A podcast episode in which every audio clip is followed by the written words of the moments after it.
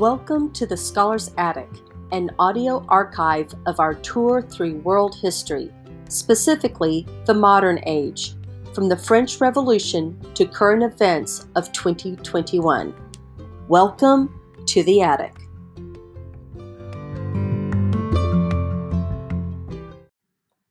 The following class was originally recorded on March 26, 2021. For this class, we were privileged to have Dr. Robert Schaefer, Professor of Political Science at the University of West Georgia. Dr. Schaefer helped us unpack one of the 20th century's most remarkable, misunderstood, and underappreciated moments Martin Luther King Jr.'s Letters from a Birmingham Jail. In this lecture, Dr. Schaefer explains the events leading up to the letter, King's staunch insistence on nonviolent protests, and his worldview that formed those ideals, as well as the connecting philosophical questions and theological answers that King laid down in his letters. In a world that currently points to King as an inspiration for violent or coercive protest methods, it is more important than ever that the Reverend's original message is understood the way he intended. To do this, Dr. Schaefer takes us to the context of the letters themselves when, after his 1963 arrest for protesting without a permit, King answered public criticism and accusations from solitary confinement in the margins of a smuggled newspaper. Due to current time restraints, this episode is largely unedited, so there may be interruptions, extended pauses, or other anomalies that I usually try to edit out. A cleaned up version, including the student question and answer session that followed the lecture, will be made available later. But for now, I invite you to soak in what Dr. Schaefer has to say about the Reverend Martin Luther King Jr., his letters, and the divine providence that shaped this remarkable man and this moment in history. Let's listen in.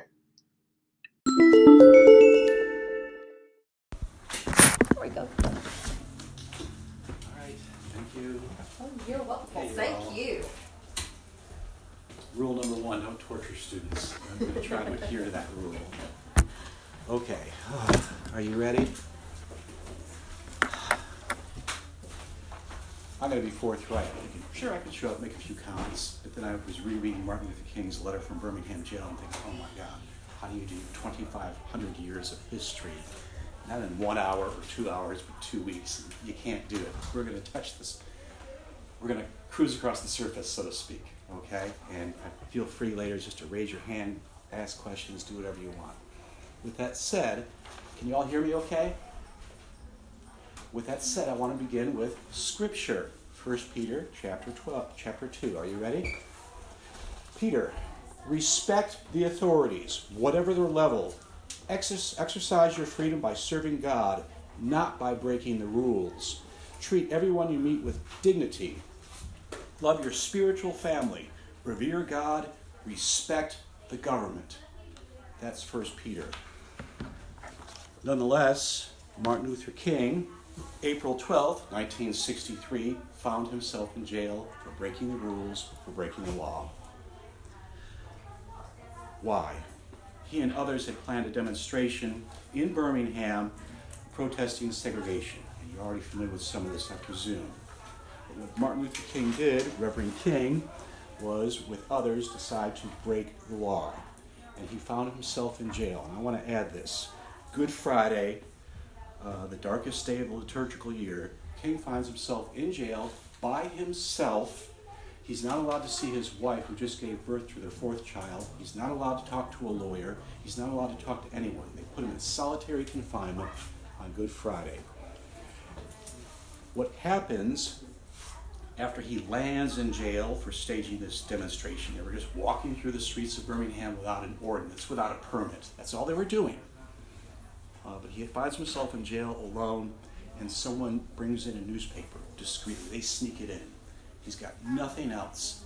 And on the front page of the Birmingham News, uh, the same day he was arrested, was a statement by eight uh, clergymen uh, in, Al- yeah, in Alabama. Uh, there was a rabbi who helped co write the statement, two Catholic bishops, Protestant bishops, and these were colleagues of Martin Luther King. I want to stress that. People who agreed with him that segregation in Alabama and throughout the United States was fundamentally wrong. These were his colleagues, fellow clergymen. And what they did is they published a statement in the Birmingham News. I'm stressing this. They did not come see him and say, oh, we kind of disagree with you. They did not call him. They didn't send him a letter. They published a statement in the Birmingham News severely criticizing their colleague, Martin Luther King, severely criticizing him. They called him an agitator, an outsider, and a lawbreaker, and everything he did was wrong. I'm stressing this. Good Friday, the darkest day of the liturgical year, MLK finds himself in jail, and he sees in this Birmingham News a really critical statement. He's by himself, no one else. Let me just read a little bit from the statement. You can find this online. However, this, this is the clergy. We are now confronted by a series of demonstrations by some of our Negro citizens, directed and led in part by outsiders. Troublemakers, that's okay. I repeat that. Directed and led in part by outsiders. King, of course, was from far away, Atlanta. We recognize the natural impatience of people who feel that their hopes are slow in being realized, but we are convinced that these demonstrations are unwise and untimely. And that's what he had. I could go on, but I won't. What King does, and it's really interesting, he's got nothing else except this newspaper. Thank you, Miss Goff. Oh, you're welcome. Well, they're, they're agitators, so we just have to go with that. What King does on Good Friday, April 12th, with newspaper in hand, is he begins to respond to the critics, his colleagues. He calls them men of goodwill. He begins to respond in the margins of the newspaper. Um, and he begins writing and writing and writing. And of course, there's not enough room on the newspaper.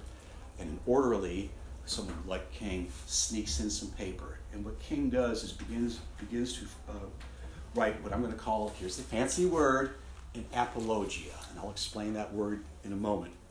Uh, a defense. He writes an apologia, and his defense goes on for seven thousand words. And his defense, letter from Birmingham jail, will be published in a number of journals throughout the United States in the months to come. And later that fall, in 18, listen to me, 1963, he will republish it in book form. Uh, but either way, this 7,000 word apologia is a response not only to the eight clergymen, but to other Americans who were sitting back watching this whole business of segregation and protest and all that. It's also a response to us in this room. And that's why I'm here. Because what King is really doing is talking to us in this room. Um, and just to cheer you up, I've brought Xerox's handouts. Uh, would you mind? All right, tell you what. If we could just hand these out. I know we're not going to read through the whole thing today, but I wanted you to hold on to something so when you get bored, you can just start flipping through the letter. Um, either way, he begins he begins his response. Um, again, it goes on forever. Uh, but let me just jump ahead. Oh, I love the lights in here. It's great to see. Um, in fact, I'll wait till you hand that out. I'll give you all a moment. You know we're not reading through everything.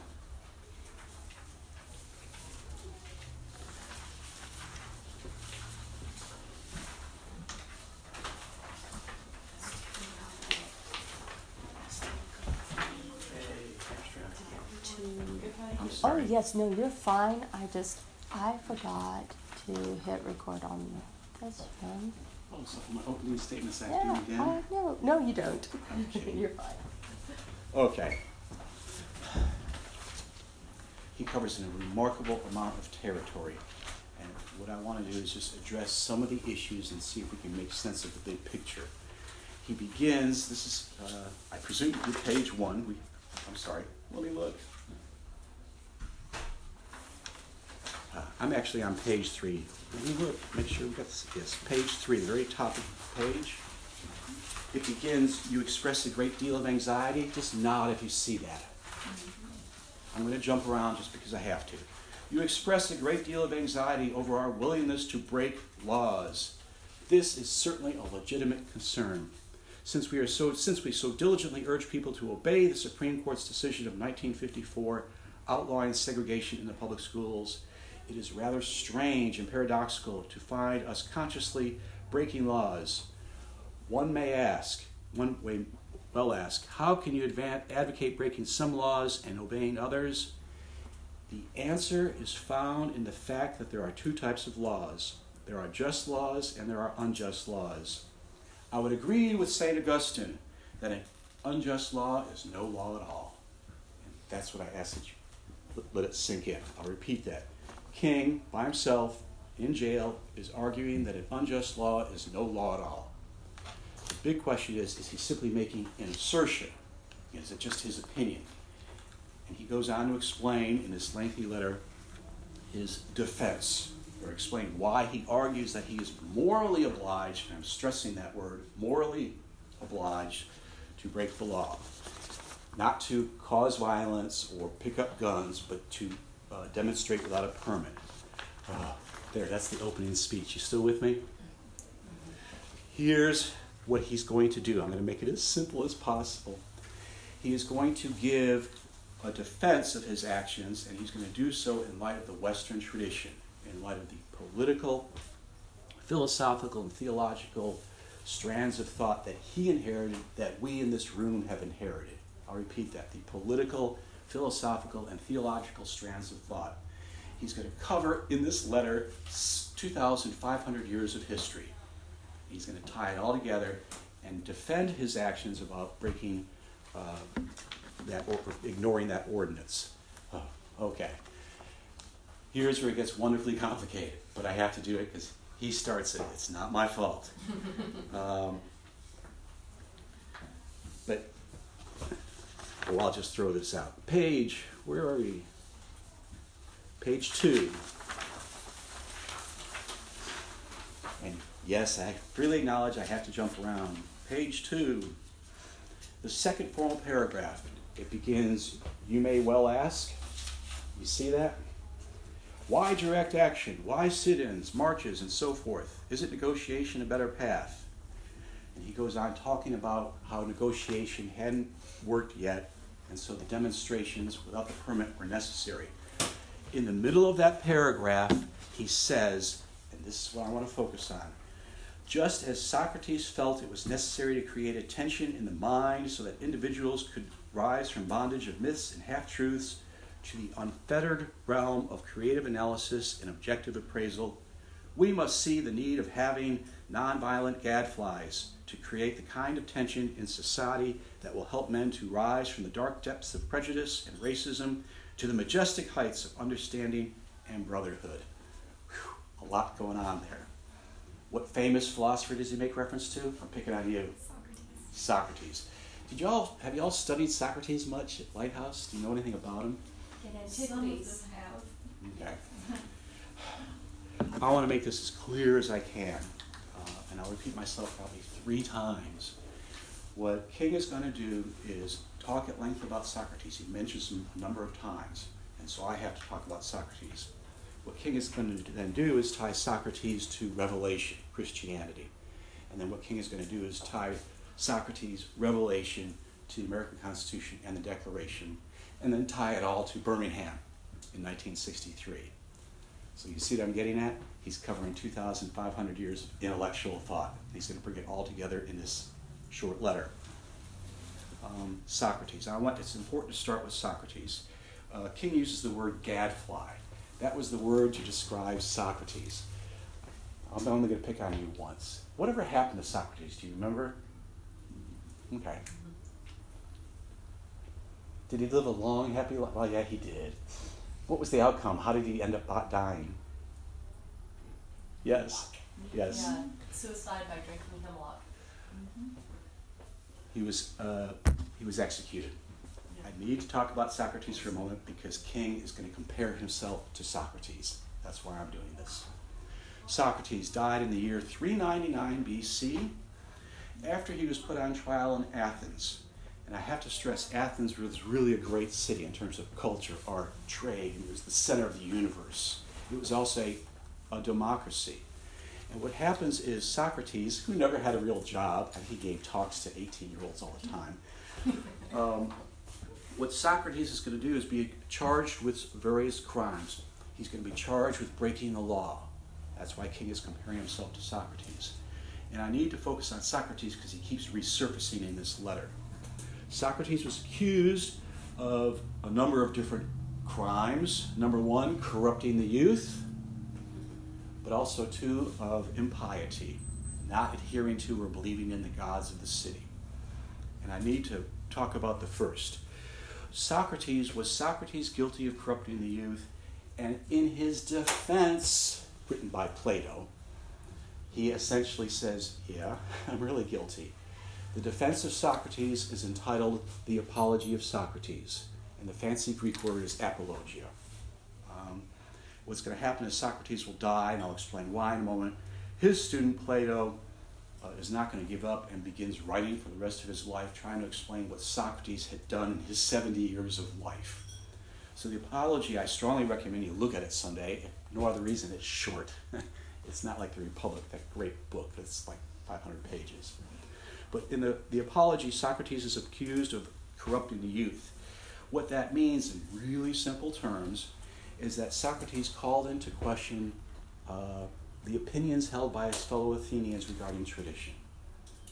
Meaning, Socrates didn't pick up a gun or start a revolution. What he said was, we Athenians hold certain opinions about the economy, about war, about trade, about slaves, about women. And what Socrates wanted to know is where do we get those opinions from regarding right and wrong? That's the key, right and wrong. And are those opinions correct? And all he did, I say all he did, what Socrates did for most of his adult life was wander around Athens talking to people 18 year olds, politicians, old people, uh, asking their opinions and trying to figure out here's the punchline can we humans understand uh, that which is right or than that which is wrong? Can we understand anything about the universe? That's what he kept wondering about. Or do we live simply according to opinion? You got that? Oh, smile a bit. Okay. I'll repeat that. He wanted to know whether we human beings could actually understand anything. Yes, we know that there's, what, 15 of us in this room. We know that you've already yawned three times and are falling asleep. But can we understand uh, anything about women's rights, about the rights of minorities, blacks, Asians? Can we understand anything about taxes, government, or is it just opinion? And Socrates, at no point threw rocks. What he simply said was, uh, the Athenians and people in general tend to hold opinions that they inherit, and he wanted to know whether we can go beyond those opinions.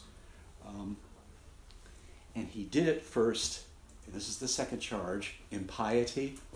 He did it by questioning the poets. Y'all are familiar with Homer? Just say yes.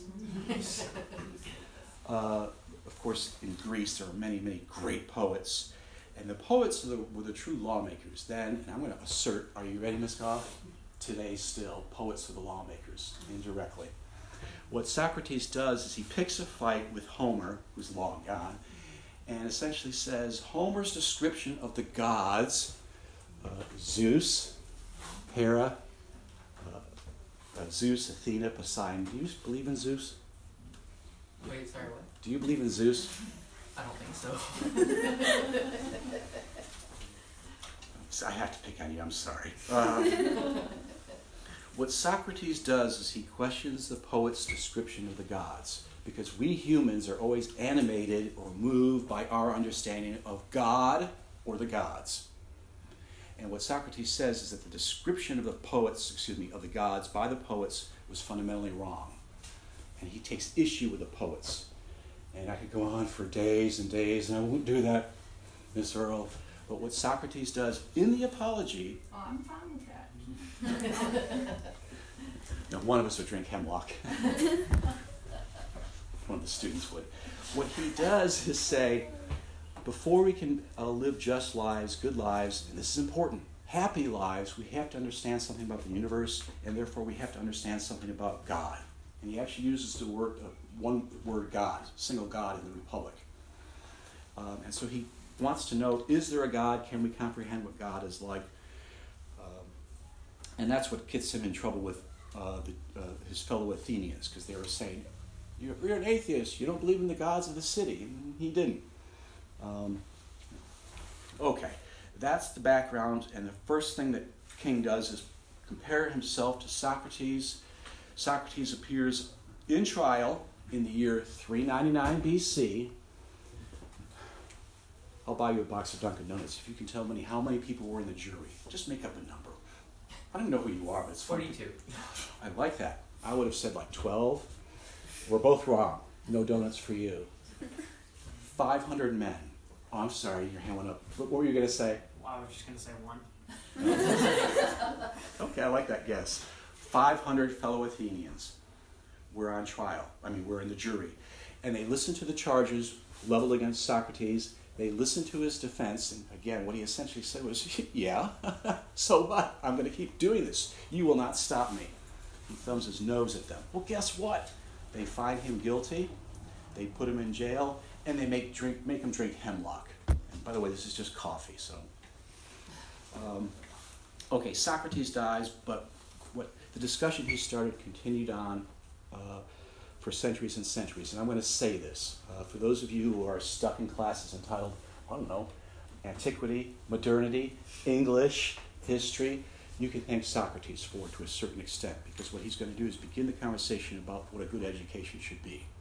So if I drone on and on and start driving you crazy, blame Socrates. Okay, Socrates begins this conversation, and I would love to continue talking about Socrates at length, but we don't have time.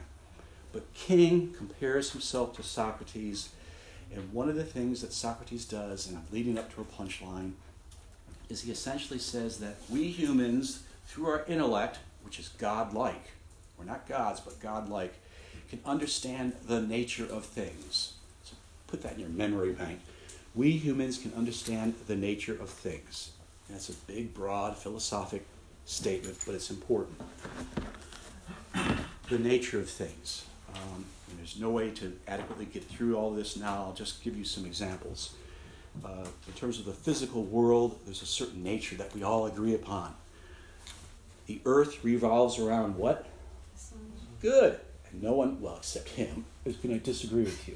You know, there's a nature about the relationship between the planets, um, the nature of other things. You're still awake. I'm going to show this to her. Look, Zoom people. What's this? A pen. A pen. What's it for? Writing. Right, and you can articulate that, you can make sense of it. Um, if I were to walk up to my coffee cup and say, What's this? The coffee cup is going to say what? Nothing. Nothing. If I were to put the pen here, listen carefully, and it stood up and started singing and dancing, what would you do? I would be shocked. I would run. I would get out of here. This has a certain nature. This thingy here has a certain nature. It's a computer. Uh, a cat adopted us a year ago. His name is Fred. Fred has a certain nature. Fred doesn't sing and dance. He eats and he sleeps. And when he's done sleeping, he eats. And then, okay, my point is, cats have a nature. What Socrates wanted to know is what is human nature? Can we understand ourselves in terms of our physicality and our intellect? Okay, that's the big conversation. And and a number of schools will be opened after he's executed uh, throughout Greece, uh, ultimately in Rome, throughout all of Europe, and eventually a place called the United States, meaning people continue the conversation that he started. Why am I stressing nature? You'll see why in a moment. I have to come back to that later, but I want to jump ahead really quickly. King is in jail. He makes reference to Socrates, a troublemaker, but King also makes reference, and I'm just going to just state this and you can find it later, to St. Augustine. Remember that line? An unjust law is no law at all. That's really important. Um, St. Augustine uh, wrote in the fourth century, the fifth century. He was a bishop of, in North Africa, a Catholic bishop. He was alive, paying attention to what was going on in the Roman Empire as it was falling apart. Rome was falling apart, the barbarians were invading.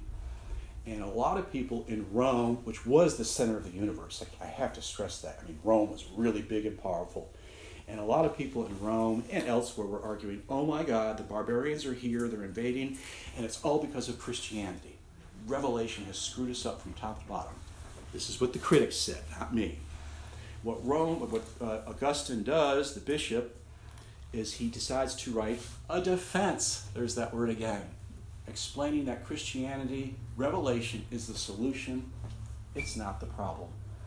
And he ends up writing a really, really famous work entitled The City of God. You got it. Extremely influential.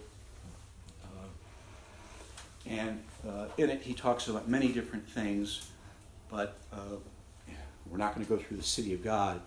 But what Augustine does is he, like uh, his fellow theologians and philosophers, talk about nat- nature again. And are you ready? Natural law. And that's what I want to focus on today. So I've touched upon Socrates for a moment, St. Augustine, uh, who's going to essentially argue that we are citizens in two different worlds. But our job in this physical world is to imitate uh, Jesus. Our job is to love thy neighbor. You've heard that before, right? And if our job, our responsibility as humans is to love thy neighbor, the fancy word is, I know you know this, agape. Do y'all talk about that? Do you pronounce it as agape or agape? Agape is how I always heard it. I was trained in biblical Greek, don't ask why, but either way. Unconditional love. If in fact that's our responsibility, unconditional love, however you pronounce it, uh, then we are morally obliged to look at unjust laws and change them. What's the punchline? Socrates, the pagan, uh, St. Augustine, the Christian, begin tying these, uh, these two traditions are tied together. And Augustine points to natural law. I'm jumping way ahead. You want my coffee? I want to jump ahead to the year, uh, to the 13th century. I'm moving ahead quickly.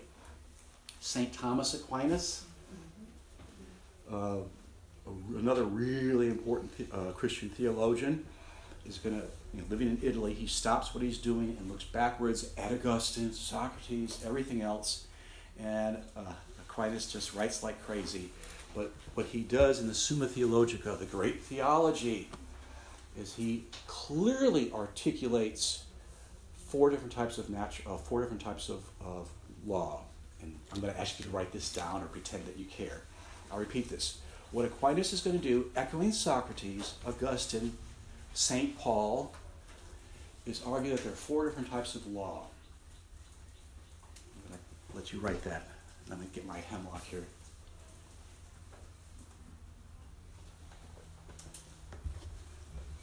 Just trust me, this all will end up tied together in the Birmingham jail. It will. How did it get to be 1115? Hmm, some people talk too much. Okay. St. Thomas Aquinas, 13th century, articulates how many types of law? Four. Four. Yeah, just write these down, and next year I'll come back and explain as what I know about them, which is not a lot. According to Thomas, and according to yeah, according to Thomas, uh, there are four different types of law. Uh, one is eternal law, eternal.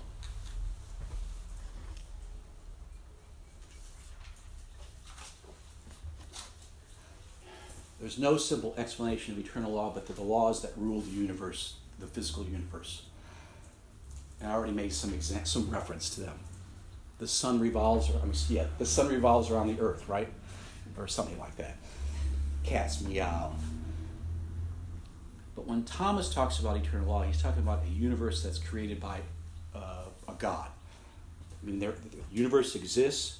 There has to be a reason why it came into existence, and if there's a reason, then we humans can, to a certain extent, with our intellect, understand what it is. So I'll repeat that. We can look out the window. The sun came out just for a moment. Because you smiled. We can look out the window, make sense of the, as best as we can the physical universe, and then begin to begin to figure out why it exists, why uh, we exist, and then turn around and figure out how we're supposed to live. If I were to tell you, um, I've been picking on him all day. If he starts meowing and climbing a tree and chase, uh, chasing squirrels, what do you think? He's not acting like a human. He'd be acting like what? A cat. You can say it. You can then move your seats aside. The point is, as a human, um, yeah, eating donuts is good. It's great.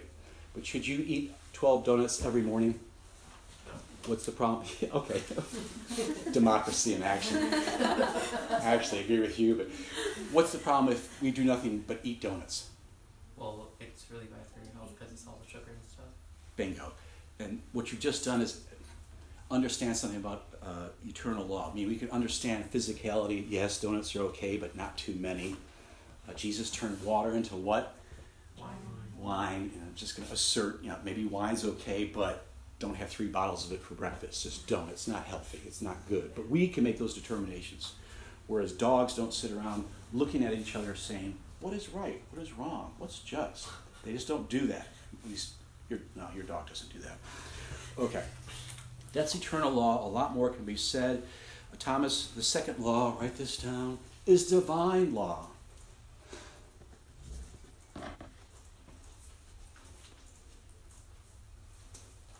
And those are laws that come directly from God. I'll be really simple for once the Ten Commandments.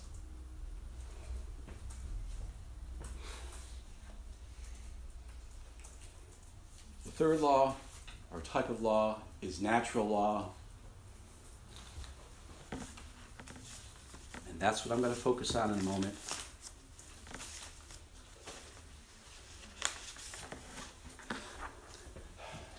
That's big and complicated, and if anyone, may I take this off? Thank you. If anyone comes in here up to this desk and says, I can easily explain natural law in two minutes, run. um, natural law, I'm going to assert that Socrates begins the conversation. He doesn't use the phrase natural law, but his student Aristotle does. Okay, the Stoics do. Uh, are y'all familiar with Stoicism? I keep getting sidetracked. They will be. If they We've touched on it this year. Um, several of the things that you're, you're mentioning here with like Socrates and Aristotle, um, the, the bulk of the class will have next year in antiquities, and they get Thomas Aquinas and uh, in Christendom, and uh, Saint Augustine falls in both classes. Okay. So, so this is a preview of next year if you're taking antiquities. There you go. Good. Thank you Uh, for previewing for me. I have to. May I do a footnote to history? Please do. You, we keep bouncing around those Socrates, the Stoics, Saint Augustine, Saint Thomas. One of the famous Stoics out there, who was a you know, young man who was raised as a Stoic, his name was Saint Paul. So when you read two thirds of the New Testament, echoing in the background are the Stoic thinkers. And I'm going to assert, and I can't prove it, assert Socrates is way back there too. Let that sink in. Okay, natural law. Are you ready? I haven't picked on you yet. I'm going to explain natural law in two minutes. Yeah, I'm kidding. Um, natural law is what is discovered through the intellect, and it determines how we ought, we humans ought to live. That's the simple answer. And we've already touched upon some examples. Don't eat donuts all the time. But natural law also determines what's right and what's wrong. And this is all connected to Martin Luther in the jail. Natural law teaches, if we can, can comprehend it, what laws are just, fill in the blanks, and what laws are, you got it. The natural law tradition. Um, St. Uh. Thomas talks about that at length. And what I want to do in just a moment is tie what St. Thomas says, yes, the Stoics, Aristotle, and everyone else, to the American founding. But before I do, here's number four on the list. Number four is really easy. Are you ready? The fourth type of law is positive law.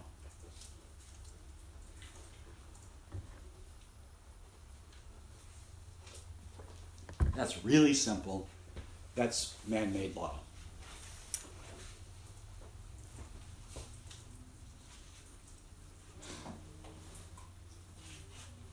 I'm going to give you, I'll say a simple uh, example. out here is 27 Martha Berry Highway. Martha Berry, listen to me. I've lived here too long. Martha Berry Highway. What's the speed limit? 55. That speed limit was set by our fellow human beings. It could be 45 or it could be 105. But the speed limit was set at 55. You're still awake. Why should we adhere to the speed limit? So no one gets hurt? Bingo. Because no one gets hurt. That's a great example of natural law because uh, natural law, we create laws that help protect life, liberty, and say it, property. Sorry, that's John Locke. So, can the speed limit be changed? Sure. Should you break the law? No, because it's problematic. I mean, you shouldn't. Um, you know, there are occasions when, yeah, the fire truck has to go 70 or whatever, the ambulance. Okay, uh, positive laws are made by human beings, and here's the big key. According to all these people we've been talking about, and according to Martin Luther King, positive laws, man made laws, need to reflect eternal, natural, and divine laws. So you can take a nap now if you understand that. I'll repeat that. Positive laws need to reflect and embody eternal, natural, and uh, divine laws.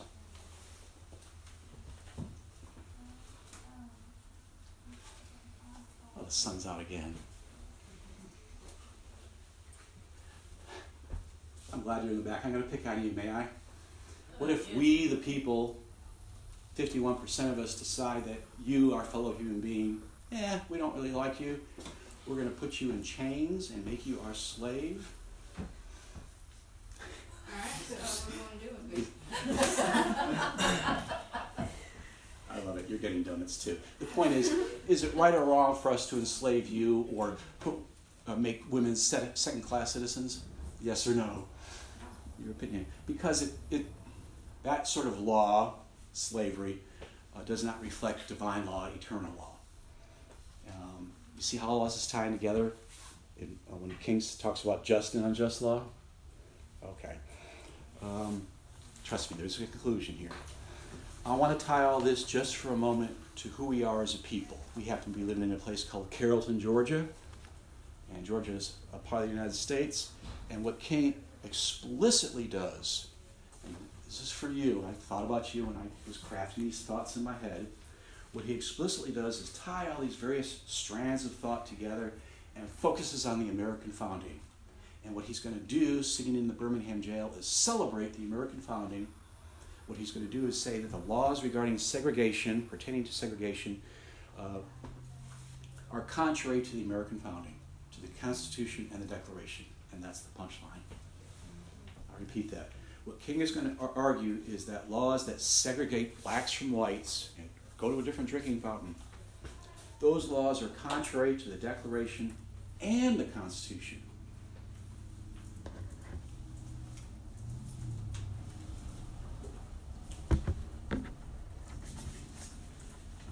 And because they're contrary to the Declaration and the Constitution, he is morally obliged, here it is, to break the law. He's morally obliged to demonstrate through Birmingham, without a permit, not cause violence, but to demonstrate the goal is to raise awareness among other citizens about the unjustness of the laws pertaining to segregation. I'll repeat that. He's demonstrating to people throughout the rest of the United States that those laws are fundamentally wrong and need to be changed. Uh,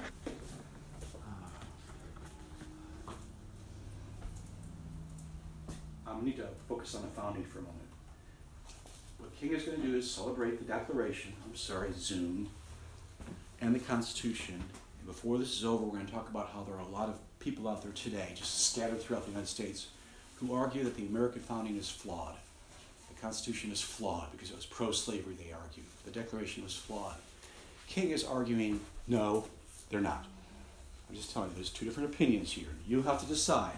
Um, but let me just read this, and you might have heard, you've been so gracious, still awake. You might have heard this before. This is uh, written in 1776. I'm going to do it. When in the course of human events it becomes necessary for one people to dissolve the political bands which have connected them with another and to assume among the powers of the earth the separate and equal station to which the laws of nature and nature's God entitle them, a decent respect to the opinions of mankind requires that they should declare the causes which impel them to this separation. Thomas Jefferson begins the declaration by discussing or talking about natural law. And what natural law says, and this is his conclusion at the tail end of the declaration, is that natural law requires you, requires you to have a revolution, to separate yourselves from England. Um, um, this is Schaefer's term, way of putting it. What Jefferson is arguing is that American citizens, excuse me, the citizens living in North America in 1776 were morally obliged pick up guns and have a revolution. They were morally obliged to break the law. Okay. King makes specific reference to this, and I just want to add one more thing. Just you don't have to write this down because you probably have it memorized. When Jefferson talks about natural law, the laws of nature and nature's God, he gives five examples of natural law. And in American government class you know, at West Georgia, when I torture students every semester, I make them memorize at least some of the five natural laws, at least two out of the five. Are you ready? Please say yes. Someone say yes. yes. Thank you. We hold these truths, natural laws, to be self evident, and this is the one we're all familiar with that all men are created equal. And that is both a teaching from the Greeks, it's also a teaching from Revelation. We're all equal before God. If we're all equal before God, then the laws have to reflect that equality. And he goes on to talk about inalienable rights, uh, life, liberty, and the pursuit of happiness. But the fifth natural law teaching, I'm repeating myself, is if you're in a government or society or in Birmingham and the laws do not adhere to, if the positive laws do not embody natural law, then you're morally obliged to break the law. So what King is doing is tying together all these just various strands of our of the Western tradition. Okay, whew, lots been happening here. Uh, let me just jump ahead. Ooh. I'm just going to throw this out. He ties the three traditions together and says that he's obliged to break the law. But then what he also says, um, let me try to find it. Y'all help me find it. Made so many notes here. And this is this is what he adds that's I think new and different that I had never heard before. Uh, what he says is, yes, we were supposed to break the law, uh, have a demonstration without a permit, um, but then uh, submit to the penalty. Where is that? I'll tell you in a moment. Oh.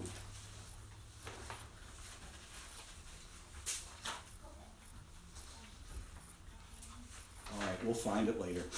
I'm going to repeat myself.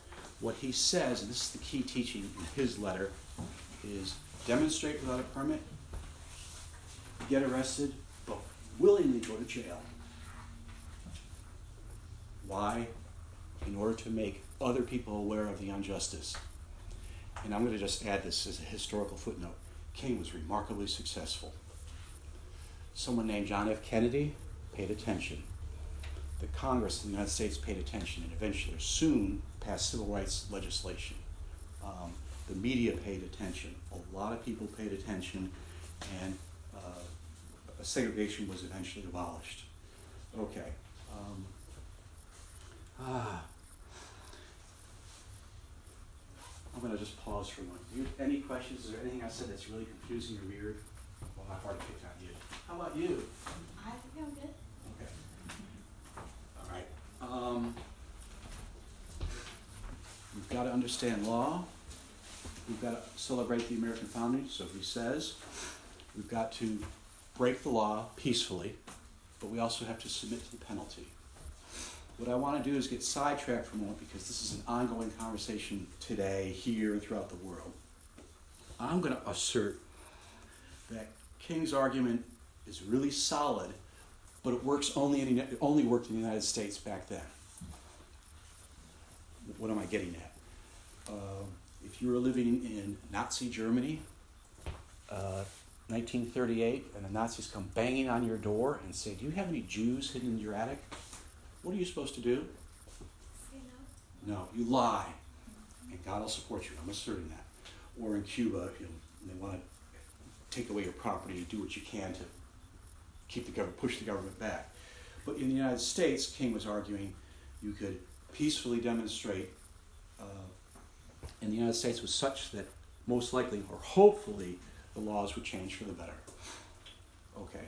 Um, ah, let me get sidetracked again because King raises this. Excuse me a moment. Ah, allergies, not COVID, allergies. King, at the tail end of the speech, you find it. I want to talk about two more things.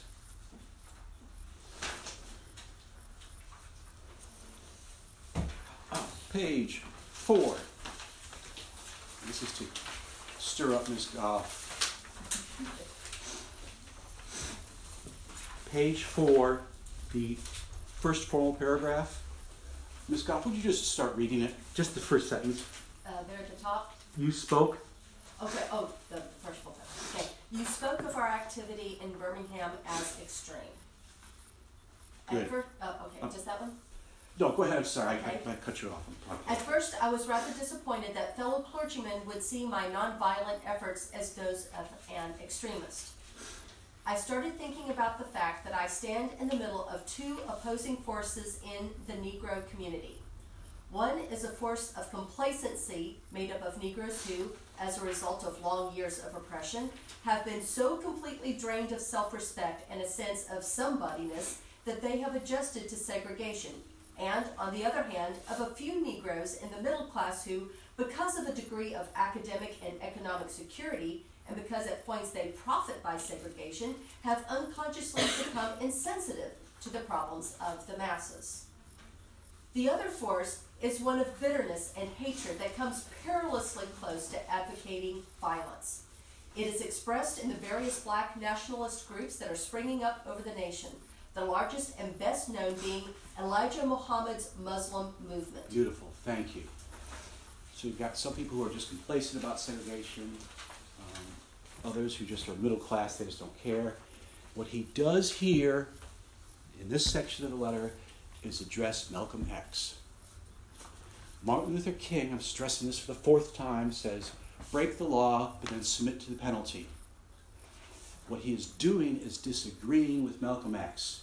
He and Malcolm X went head to head, so to speak, in the 60s regarding how do you deal with segregation. And I'm just pointing this out as a historical fact because we still see it today in Portland and elsewhere. Let me, uh, have you already spoken about Malcolm X? Yeah, we had that in our homework last night. We've not talked about it in class yet. Well, may I then for a moment? Oh, absolutely. Take it away. Let me do the hemlock once more. I'm just trying to connect what King was arguing here with what's happening outside these, these walls today. Uh, I'm just going to quote Malcolm X. Um, uh, Malcolm X in 1963 publishes an essay and he criticizes Martin Luther King. When Martin Luther King failed to desegregate Albany, Georgia, the civil rights struggle in America reached its low point. King became bankrupt almost as a leader. Plus, even financially, the Southern Christian Leadership Conference was in financial trouble. And he goes on to say that King was kind of useless and didn't get anywhere. But he, Malcolm X, has a solution. And I'm going to read it to you. This is what he wrote. First of all, what Malcolm X did was say, I reject Christianity. He was a Muslim. And I'm going to quote him. There's nothing in our book, the Quran, you call it Quran, that teaches us to suffer peacefully. Our religion teaches us to be intelligent, peaceful, be courteous, obey the law, respect everyone. But if someone puts his hand on you, send him to the cemetery. That's a good religion. That's a, in fact, that's an old time religion. That's the one Ma and Pa used to talk about. An eye for an eye, a tooth for a tooth, and a head for a head, a life for a life. If someone passes laws regarding segregation, start shooting. King and Malcolm X went off in very different directions. Why do I stress this for the second or third time? Because this debate is still out there. Should demonstrators burn down buildings, homes, start shooting? Um, and that's what we, the people, all of us have to figure out. What does King argue? No, don't demonstrate, don't, um, no violence, because violence, he argues, perpetuates violence. Okay, I'm going to wrap this up for now because I'm going to look at my clock, if I may. Yeah. Then we'll have a short break and you'll probably flee.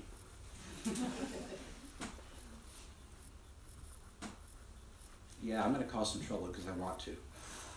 And this connects to what's going to happen either this afternoon, next month, or later this year. I almost promise it. Um, what's going to happen here in America. Um, 30 years ago, one of us is getting old, not you. 30 years ago, a lawyer from a place called Georgia was nominated to the Supreme Court of the United States, Mr. Clarence Thomas. And he went up to the Senate and, and of course, had to be interviewed by the United States Senate as to whether or not he should serve on the Supreme Court. And eventually he was, he was confirmed. But Clarence Thomas gets to the Senate and a number of people there argued, "Oh no, we don't like Clarence Thomas," and they, you know, accused him of this or that, being conservative or whatever, being an originalist. We'll talk about that next week. But the chairman of the Senate Judiciary Committee did something unusual. Not only did he argue from the Senate floor that Clarence Thomas was unworthy to be a candidate, don't put him on the bench. This, the chairman of the Senate Judiciary Committee went out of his way to publish an article in the Washington Post, and you can find it later and the article was really critical of Clarence Thomas, and what the article essentially said is we should never put people like Clarence Thomas on the bench. You got this? The author of the article, let's see, I'll find his name Joe Biden. Oh, oh, Lord. And what I want to do is an interesting article. Um, what Mr. Biden does, and I'm trying to tie all this together, is argue that Clarence Thomas's understanding of natural law is fundamentally wrong. And you do have to go read the article just to be fair to Mr. Biden. But what he says is, I made notes here. Um, this is Biden talking in the Washington, writing in the Washington po- uh, Post. He says, Does Judge Thomas see natural law as a moral code, or does he understand it to be a protector of personal freedom? I will translate this. Joe Biden, in this article, argues that he think he agree, believes in natural law, but he argues that natural law is something that is articulated and created by human beings. It's not something exterior to us that we try to discover through the intellect. We, the people, create natural law. We, the democracy, decide what's right or wrong. Do women have right, or rights? Can they vote? Yes or no? Yes. yes, very good. It's because we, the people, said so. We said so. And what Biden goes on to argue is the problem with uh, Clarence Thomas is that he keeps looking at these outside moral codes. Revelation. And those moral codes are going to limit your freedom. It's all about freedom. Um, Biden continues Natural law reasoning must be dynamic, capable of change. So, what is natural law? It tells us how to live, at least for today, and tomorrow it'll be something else. And next week it'll be something else. Um, Okay, I could go on and on, but what Biden essentially argues is that modern America is changing. In the old days, we believed in property rights. Is that what is that? What is? I'm stating this for you. What is this? Whose is it? No, it's ours because we've evolved. This belongs to us. You got any money? No. It's too bad. what Biden argues is that in the old days, yeah, that was your pen, uh, that was your checkbook, and he's not arguing for socialism with a capital S, but what he's saying is property rights are evolving and we need to share it more. Right? Don't worry about what some moralistic teacher from Georgia has to say. Let's decide uh, uh, what the future. Let's decide as a people how we're going to redistribute the wealth. I'm going to add this and then pause. Mr. Biden uh, will get to replace, of course, we'll get to nominate the next Supreme Court justice. Mr. Thomas, whether you support him or not, is 81 years old. And so my assertion is that today, tomorrow, next year, either Clarence Thomas or someone else will retire from the bench, and it's Mr. Biden who's going to lead the way. He gets to nominate that person. And I guarantee, I promise this, it'll be front page news. And all I'm trying to do is tell you that in the background is natural law how to, how to understand ourselves as moral human beings, uh, whether we're just truly evolutionary, echoing Darwin, or whether there's some standard exterior to us that we have to understand. Martin Luther King argues that there's a standard exterior to us, and it ain't easy to comprehend, it ain't easy to understand, but yet we have to do it as a people. I'm going to pause there for a moment. I'm done. That's great, thank you.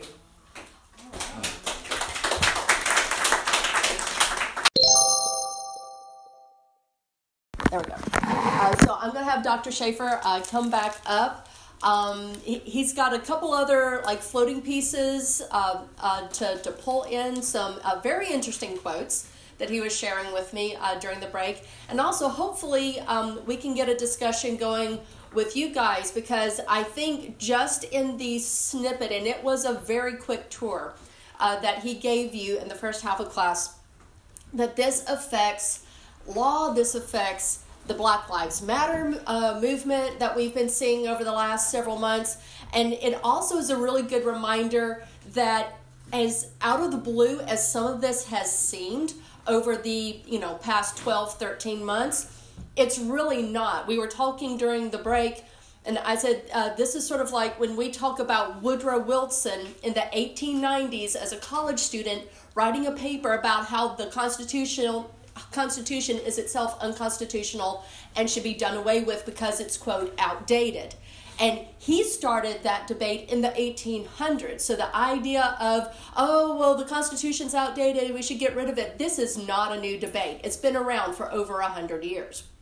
And then, you know, we see things, you know, going down the pipeline with the current administration and, and just the whole fiasco over the election itself. And then you realize that our current president was writing such articles within that kind of law context 30 years ago, if certain things start to make, you know, a lot more sense. It's not as out of the blue or as spontaneous as it may seem, you know, for somebody who's just, you know, scrolling through the, the doom scrolling on their phone, you know, getting the headlines. Um, doom scrolling, that's like my new favorite term. I like that. Yeah.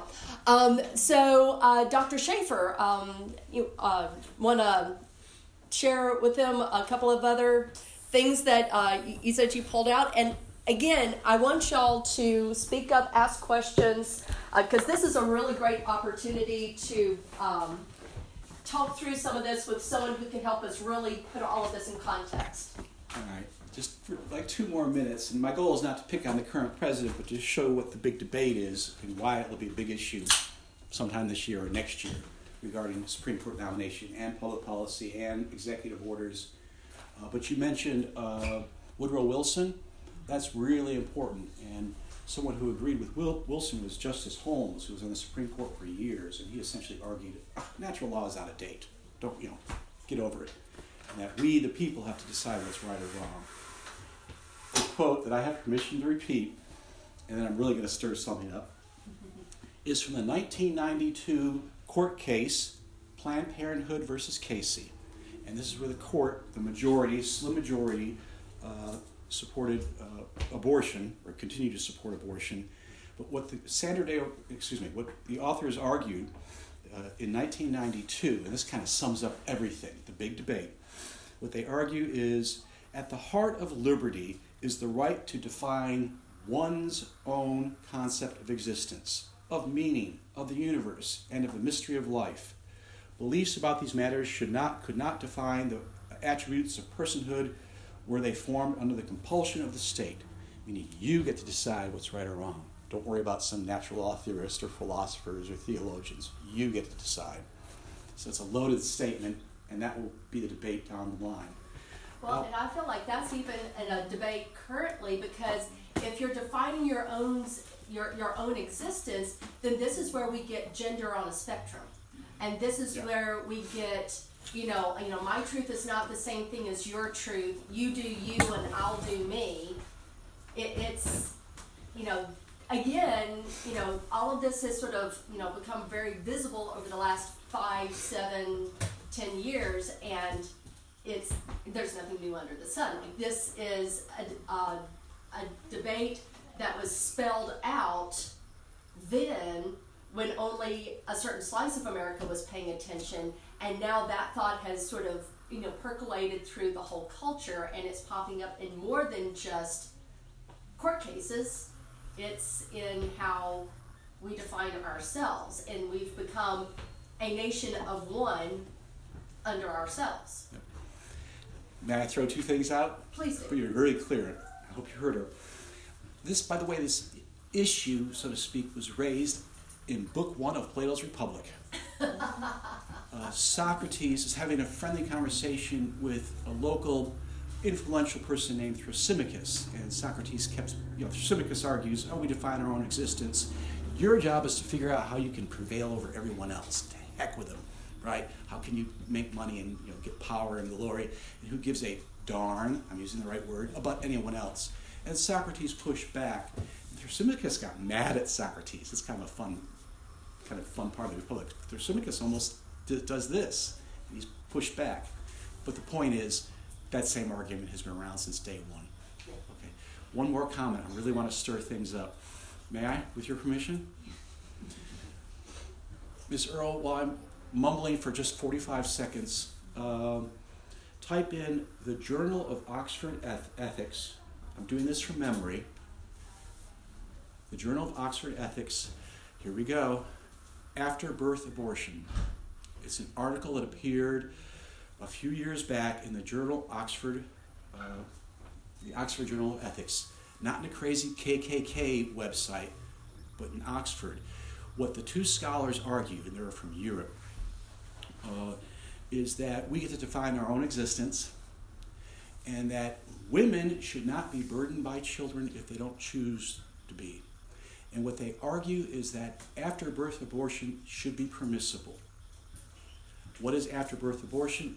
I'm just repeating what they argue in this journal is that if a woman has a child and then decides a few months later, it's too much of a burden on me. And I'm just telling you the truth. Children are a burden. You know, they talk, they eat, they sleep, they constantly cry. You should have the right, a woman should have the right to do an after birth abortion. Kill it.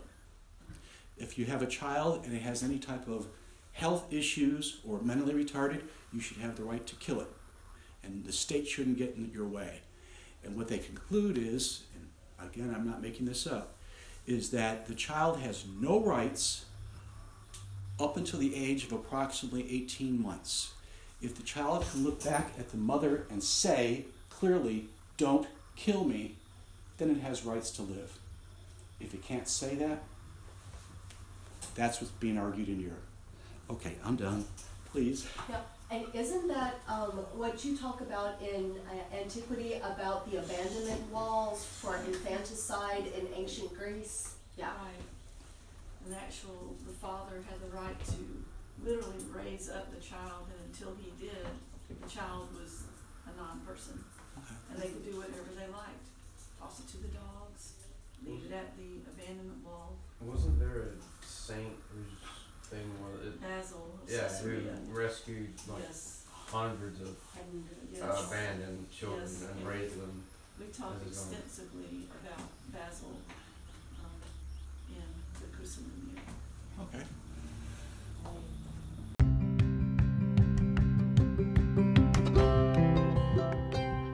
That wraps it up for this episode. Thanks so much, and we'll see you next time.